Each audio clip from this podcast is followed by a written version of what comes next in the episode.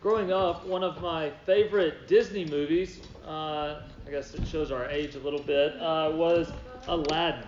All right?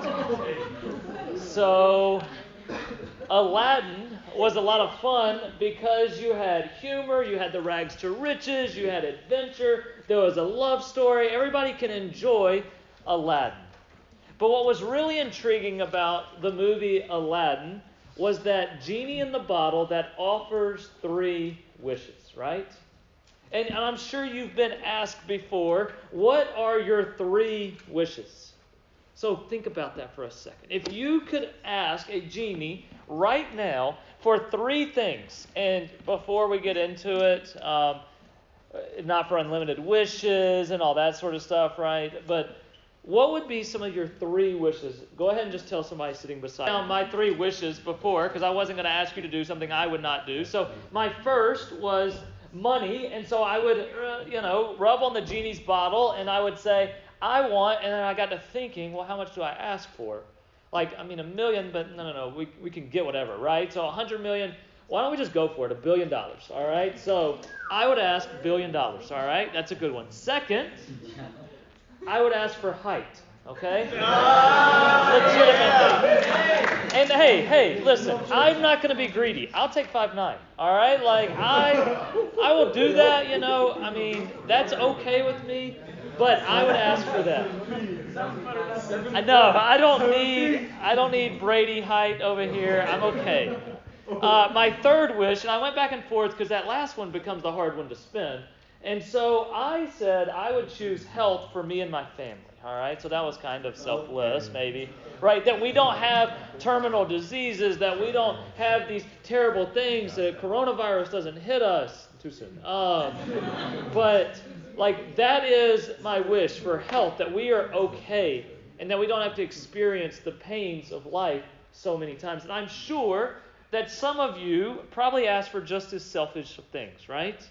Maybe you were a Miss America contestant and said, I want world peace, okay? Or maybe nobody'd ever go hungry again. I applaud you for the selflessness of your wishes, but I bet your other two were pretty selfish. What I began to realize, though, is when I wrote down my wishes, I began to see that Jesus and God in His Word has spoken against everything that I wish for. That when Jesus says, Don't store up for yourself treasures on this earth where moth and rust destroy, but store up for yourself treasures in heaven where there are, no moth and there is no rust. When Jesus, he doesn't talk about height necessarily, but God speaks on that. He says, when David is being chosen, remember, it's not the other brothers, even though they looked better, they were taller, they were stronger, they were the ones that you would seem to choose. Remember, it is David because his heart is pointed towards God. His heart is given to God. Remember, he looks on the inside and then on health. And I'm going to take a stretch here, but remember, it is Jesus who is speaking to the Pharisees who says, It is not the sick who need a doctor. I mean, it is not the well who need a doctor, the sick need the doctor, right? And Jesus says, uh, You know, I have come not to call the righteous, but the sinners. And what I began to realize in each of my wishes is that all of my wishes are pulling me away from a dependence of God and into a dependence on what I can have. That if I have more money, if I have more height, I don't know what that does for me, just maybe more self esteem, I don't know, which that's scary. But, anyways, we'll move on. And health, I don't need God for anything. And, and I wonder how much of my life is spent moving away from a dependence of God.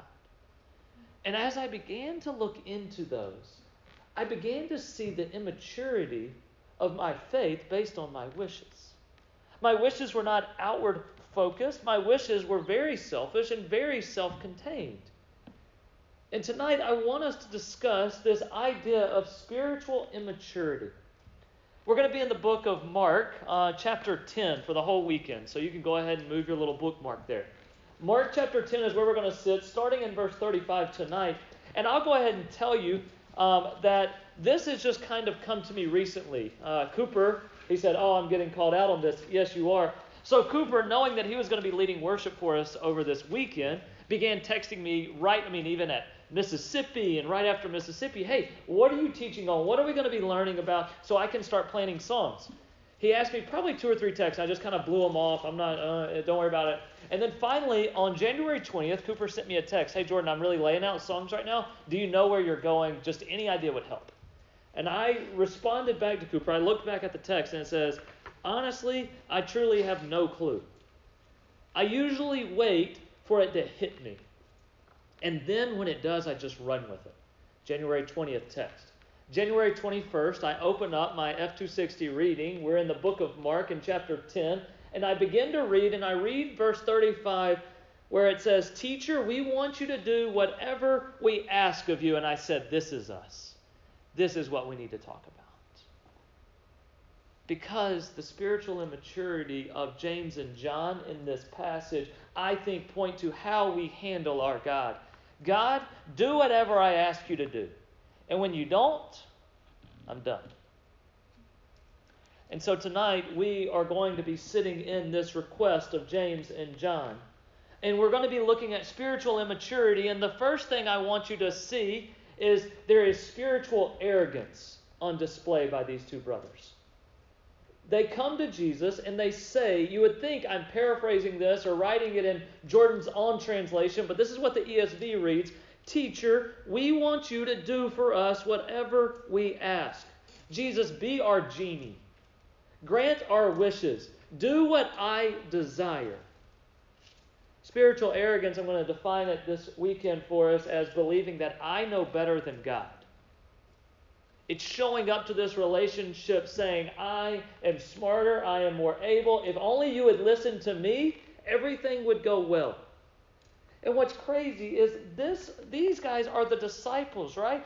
They have an amazing call story. They're on the boat with their dad. Jesus walks by on the beach and he says, Hey, come and follow me. And they leave their family business. They leave their father in the boat with the servants to go and follow Jesus. These guys have been on the inner circle. Not only are they a part of the 12, they're a part of the inner three with Peter, who get to see the transfiguration, who get to see other healings, who Jesus brings along to special occasions. They get to see even more than everybody else. And yet, here they are backing Jesus into a corner and saying, Do what we desire, grant my wish. Two weeks ago in Sunday school, I asked the question, and it's really stuck with me. Do I worship the God of the Bible or do I worship the God I want? Do I force God to align with my desires, my wishes, and my ways? Or do I listen to Him? Let's get more practical. Do I create a God in my mind who fits with my social agenda? Who loves who I love, hates who I hate, forgives who I forgive, and accepts who I accept? Do I worship a God who I uh, make fit within the parameters of my financial expectations? God, not only do I want you to give me enough, my daily bread, I need lavish, carefree lifestyle.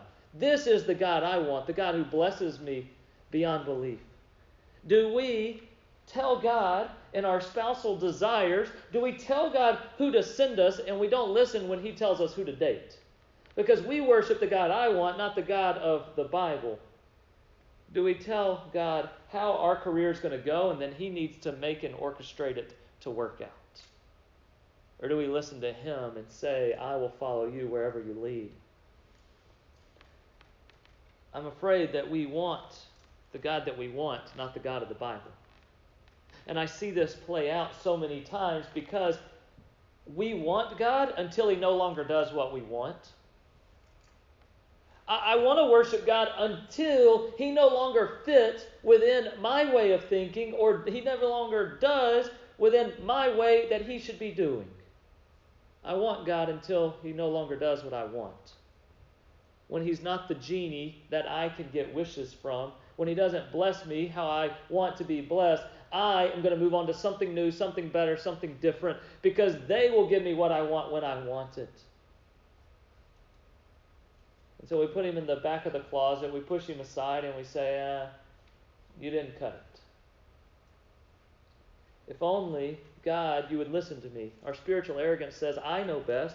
If you'll just follow me, do what I say, and then I will be happy, and then I may even give you attention. I may even worship you. I may give you some of my money. I may give you some of my praise. But you need to show me that you're worth it first. Jesus is interesting, though, in verse 36. Can you imagine if you went to your mom and said, Hey, mom, uh, do whatever I want? She'd say, uh, Try that again, right? In the nicest way possible. But what does Jesus say? Verse 36 What do you want me to do for you? What do you want me to do for you? We'll talk more about that tomorrow night. But here they step in from spiritual arrogance to spiritual selfishness. It says in verse 37 they answer Jesus, Grant us to sit one at your right hand and one at your left hand in glory. This spiritual arrogance now leads to spiritual selfishness. I want what I want and only what I want. Jesus, I want the seat of power, of prestige, and of prominence. I want to be distinguished for eternity. I want honor for eternity. I'm calling this and I want it and I want you to give it to me. This is a bigger deal than Dwight at the Benihana where he can't like hear the conversation going on, right, Isaac? Where are you at? You understand what I'm saying, right? This isn't getting stuck at the end of the table where we're going, but they're just awkward to talk to, or we have a weird history, or they just have some obnoxious points of view, and I just don't want to be stuck there for eternity. No, they are not just asking so that they can sit in the middle so they can hear everybody. They are asking for the seats of honor so that they can be rulers, so that they can be seen as powerful and better than everyone else. It's funny that a uh, chapter before, Mark 33 through 35, a similar conversation was happening among the disciples. See, they were walking down the road, and Jesus, kind of like the parent in the front seat who hears what's going on in the back but waits for a better time to ask, he says, So, what were y'all talking about while we were walking? And they're kind of embarrassed, verse 34, about what was going on. Let me read that for you. It says, um, They kept silent, for on the way they had argued with one another about who was greatest. See, they're just like us. Who's the best? Who's number one? Who would be first pick? Who, who do you love the most, Jesus? Who are you going to reward the most? Who's the best of us? I mean, I've done some good things. My resume stacks up. I just want to know my class rank. I want to know my disciple rank, right? Jesus, what's interesting is they were kind of sheepish about that before. Now the brothers have some boldness. Hey, uh, Jesus, do what we say. And this is what we say give us the best seats, give us the power, give us this role and responsibility. We think we've earned it. Their spiritual arrogance leads to selfishness, and then we see some ignorance. Let's read verse 38 uh, through 40. Jesus said to them, You do not know what you are asking. You see the ignorance there? Are you able to drink the cup that I drink, or be baptized with the baptism with which I am baptized? We will explain that, so just hold on. And they said, once again, spiritual arrogance. We are, I mean, spiritual ignorance. We are able. And Jesus said to them, The cup that I drink, you will drink. And the baptism with which I am baptized, you will be baptized. But to sit at my right and my left, that's not mine to grant, but it is for those who it has been prepared. What in the world is going on here?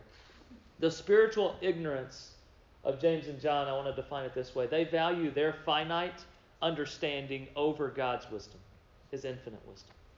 They think within their finite understanding they know more and know better than God's infinite wisdom. Their ignorance here is so easy to see. And I, the way I like to think of this is like the eight, nine year old, maybe you had a sibling about that age where y'all both decided you wanted a puppy. And your parents are like, nah, I don't think it's a great idea. It's a lot of work, right? Puppies are a lot of work. No, no, no, we can handle it.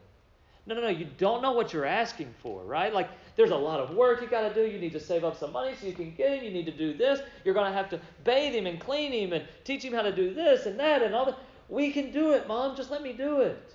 And then you realize after you get the puppy that having a dog is only part of the responsibility and fun, right? Because now you have to clean up when he pees. You have to save up your money to buy his food. It, the challenges that come along with what you signed up for are kind of hidden. And you're going, man, was this worth it? The brothers come up to Jesus and they say, We want this seat. And Jesus warns them, You not know what you're asking for. The cup that he speaks of. The cup in the Old Testament often represented divine uh, wrath. This is God's wrath that is poured out on the unholiness of his people. This is judgment. Jesus is saying, You really want this cup? You want to experience the divine judgment that I am going to take on for the, the rest of the world? You sure you want to sign up for this? Yeah, yeah, yeah, yeah, yeah, yeah. That sounds good. The baptism with which he is talking about is, uh, he is alluding in this point to uh, the cross that is about to endure. The, the suffering, and we talk in baptism about being buried with Christ and raised to new life. The baptism he is speaking of here is the cross that he is about to endure. And he says, Are you sure that you want this? And they say, We are able. In fact, in their ignorance, maybe they are signing up for this. Because the disciples will die in this same way. They will suffer and be martyrs for the sake of Christ. But this spiritual ignorance says, I value what I know more than what God has in store, his infinite wisdom. It's that same story of Peter, right? The night that Jesus was to be betrayed. Jesus says, Everybody's going to abandon me. And Peter's like, They may, but I'm not. I'm like super apostle, right? Like, I am super disciple. I, yeah, I mean, I've wondered why we had a few of them guys, actually. But I'm not going to do it. And he looks at Peter and he says, Tonight, before the rooster crows a second time, you will deny me three times. In his ignorance, he says, Oh no, I would never do this. And Jesus says, But you don't know what's happening.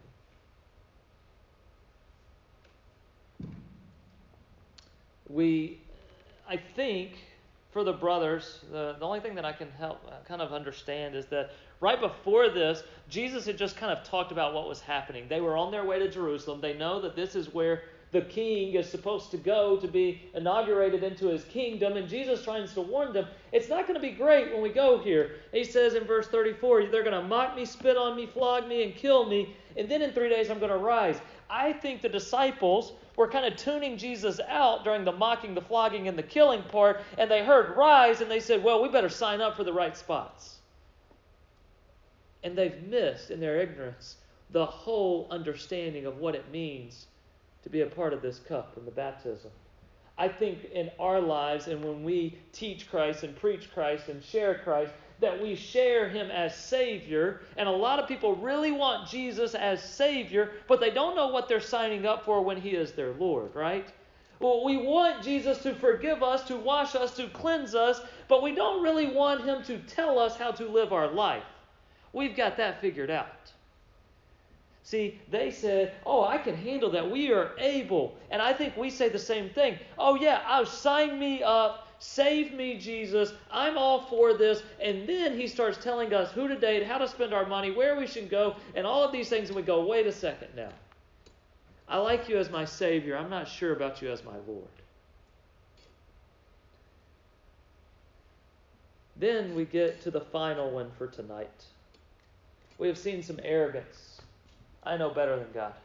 We've seen some selfishness. I want what I want and only what I want we've seen some ignorance. I value my understanding over God's infinite wisdom. And finally, there's jealousy. So you would think when the other 10 show up, they would just go, guys, y'all are messing this all up. But instead, what do they do? They whine and complain like James and John just called eternal shotgun before them. Right? Like, oh man, why we didn't even know this was on the table, right? Like, how did you beat us to this? This isn't fair, Jesus. They shouldn't get it. We should. They, they don't go, this was a bad thing to ask for. They go, why didn't I think of this first? And maybe I can get in on it. The, the best way I can remember jealousy that's really been lived out palpably between uh, for Carlin and I is one time we took a beach trip.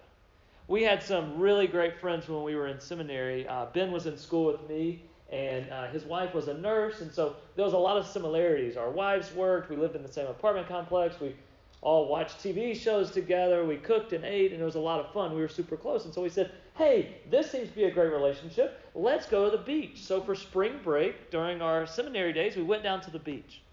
And I drove us down there and I was getting us checked in. And after we got our key, I gave them a key. I said, hey, y'all go up and check out the room. I'm going to go park the car and we'll be right up. So Carla and I parked the car, and when we walk up, there's two rooms in the condo in which we're staying. We walk in, the first room on the right is, you can tell, obviously for kids. Has kind of a fun aquatic uh, bedspread on it. it. I think it has like a rubber mattress cover or plastic mattress cover, you know, because everybody's peeing through it. It's very tight quarters um, in that room. I don't even know if you could put a suitcase in it. And then you walk down a little further and you saw the master bedroom. It had an ocean view. It had a massive bathroom with a tub and a shower and all this counter space. There was a great difference in the values of the rooms. And so when we walk in, we see that their stuff is in the master bedroom. That didn't sit well with my wife, nor me. Talking about you. You're here, so I can talk about you. Uh, and so we did what any wise 24 year old would do. Can anybody guess? Rock, paper, scissors. Okay, so yeah, like, I mean, that's how you solve issues, right? Rock, paper, scissors. So, unfortunately, I said let's do best two out of three. Rock, paper, scissors. Jordan wins first round. All right, we're feeling good. All right. I gave away. But round two, rock, paper, scissors. Ben wins. Okay, now we pressure's on. Rubber match, right? We've got to get this one. This is it for all the marbles. Rock, paper, scissors. Ben wins. I could just see the disappointment flood Carlin's face. You've got to be kidding me. This isn't fair. We take our luggage into our little room and through hushed conversations complain that we drove, we booked it, we found it, we should have the master bedroom and not be stuck on this mattress in here. It lasted about a day and a half. That was kind of awkward and just, you know, there's a lot of tension in the air. But jealousy overtakes us the disciples, the other ten were jealous. That's not fair. Spiritual jealousy, and uh, a definition, I had to get Troy to help me out on some of these definitions because he's way better than than I. We defined as I want what you have and will not stop until I get it. The spiritual jealousy reveals the hardness of hearts of these other disciples. They just got beat to calling it, honestly. They wished and wanted and desired the exact same things, and so they are jealous when it's taken from them. Pride and envy overtake the scene, and these 12 men that Jesus has been preparing for the last two and a half years. He's under 10 days away from being on the cross and dying, and then really setting them up to be the church and to share the kingdom and to do all of the work. And here they are bickering over this nonsense. Jesus is rightly frustrated over this, but he takes the time to teach. This spiritual jealousy, I think we feel a lot. I remember it was last year during this weekend that we sat and through the broken service that you get in this place, emails were coming in about impact. And it was really hard to watch as great, qualified, Jesus loving girls and guys were denied this opportunity to serve. And I am sure within them, this jealousy began to spring up over why did she get it and not me? This spiritual jealousy swells within us when why did she get to be selected to be a Bible study leader and I'm not? Why is he a part of this organization and I'm not? Why did they get this job that I didn't even want or apply for, but I'm still upset that they got it because I'm more qualified than them? And our jealousy begins to swell. And it takes us from celebrating the blessings of others to wanting and desiring and coveting. Jesus sees the spiritual immaturity of his 12 followers. And he says in verse 42, He called him to them, and he says, You know that those who are considered rulers of the Gentiles lord it over them, and the great ones exercise authority. See, ruling on earth, you have such a terrible view of it, is what he's saying. It's just a power play that then you, you just use it and abuse it against people. But it should not be so among you, verse 43. Whoever would be great must be your servant, and whoever would be first must be your slave. Jesus is saying, don't spend all your wishes on these earthly desires. Don't spend your wishes on gaining for just yourself. No. Understand that the way that my kingdom works is completely flipping on its head the way that you see the earth running. See, the ones who are first are to be last, the ones who are great are to be servants, they're to be slaves. The work of a servant and slave is not for self in any way, it is only for the other. And Jesus is saying, My people, the ones who follow me, the ones who live for me, must live in a way that is outwardly focused for the good of others. They don't spend all their wishes on money, height, and health.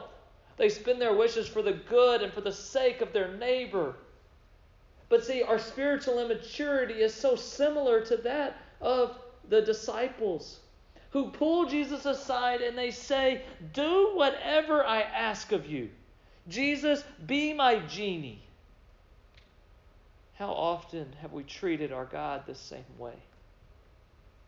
Demanding rather than worshiping.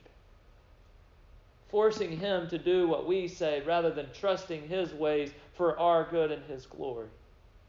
How often do we come in with this spiritual arrogance and selfishness? Jesus, at the end there, verse 45, what we're going to wrap with tonight, says this a great memory verse For even the Son of Man came not to be served, but to serve, and to give his life as a ransom for me. Jesus says, I'm not asking of you anything I don't do.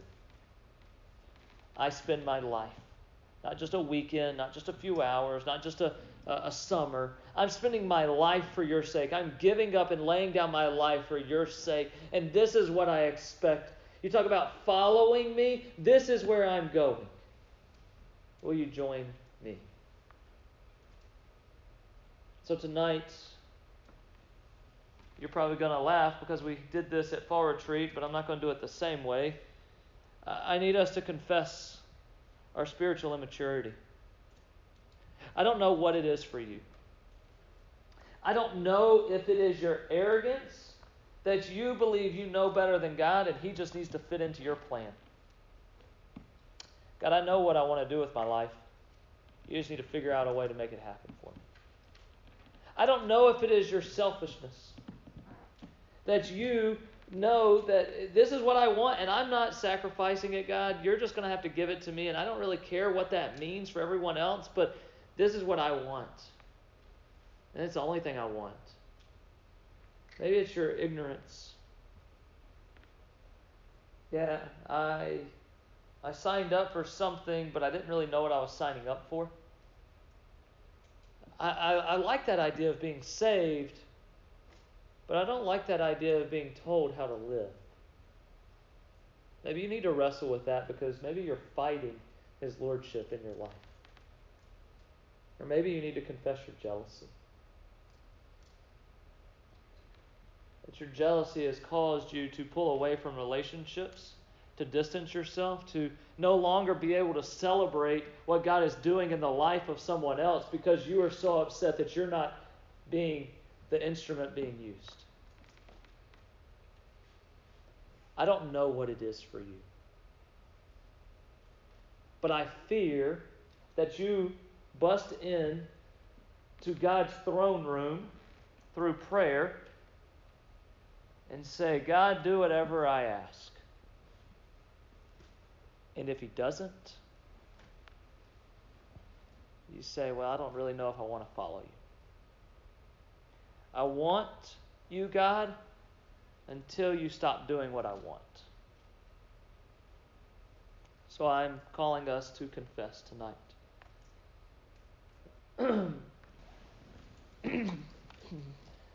Dear Lord, I pray that in this moment we will see how we have abused your grace.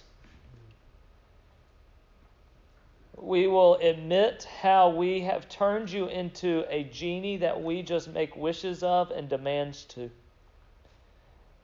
Lord, forgive us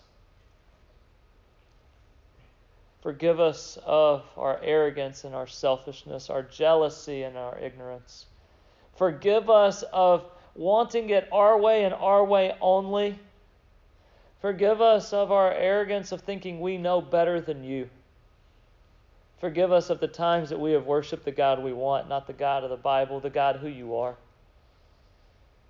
So, Lord, now in this space, I pray that you break down these barriers that we've created, that we don't show up just demanding, do whatever I say, but we show up humbly with a bowed heart, saying, Wherever you lead, I'll go. I want to follow you. So, Lord, uh, chisel away at hard hearts tonight. Release um, strongholds that we have held on to. Break down walls that we have built that we haven't crossed over in a long time. But Lord, I pray that we confess tonight for you. So, in this space, uh, may you be honored. It's in your name.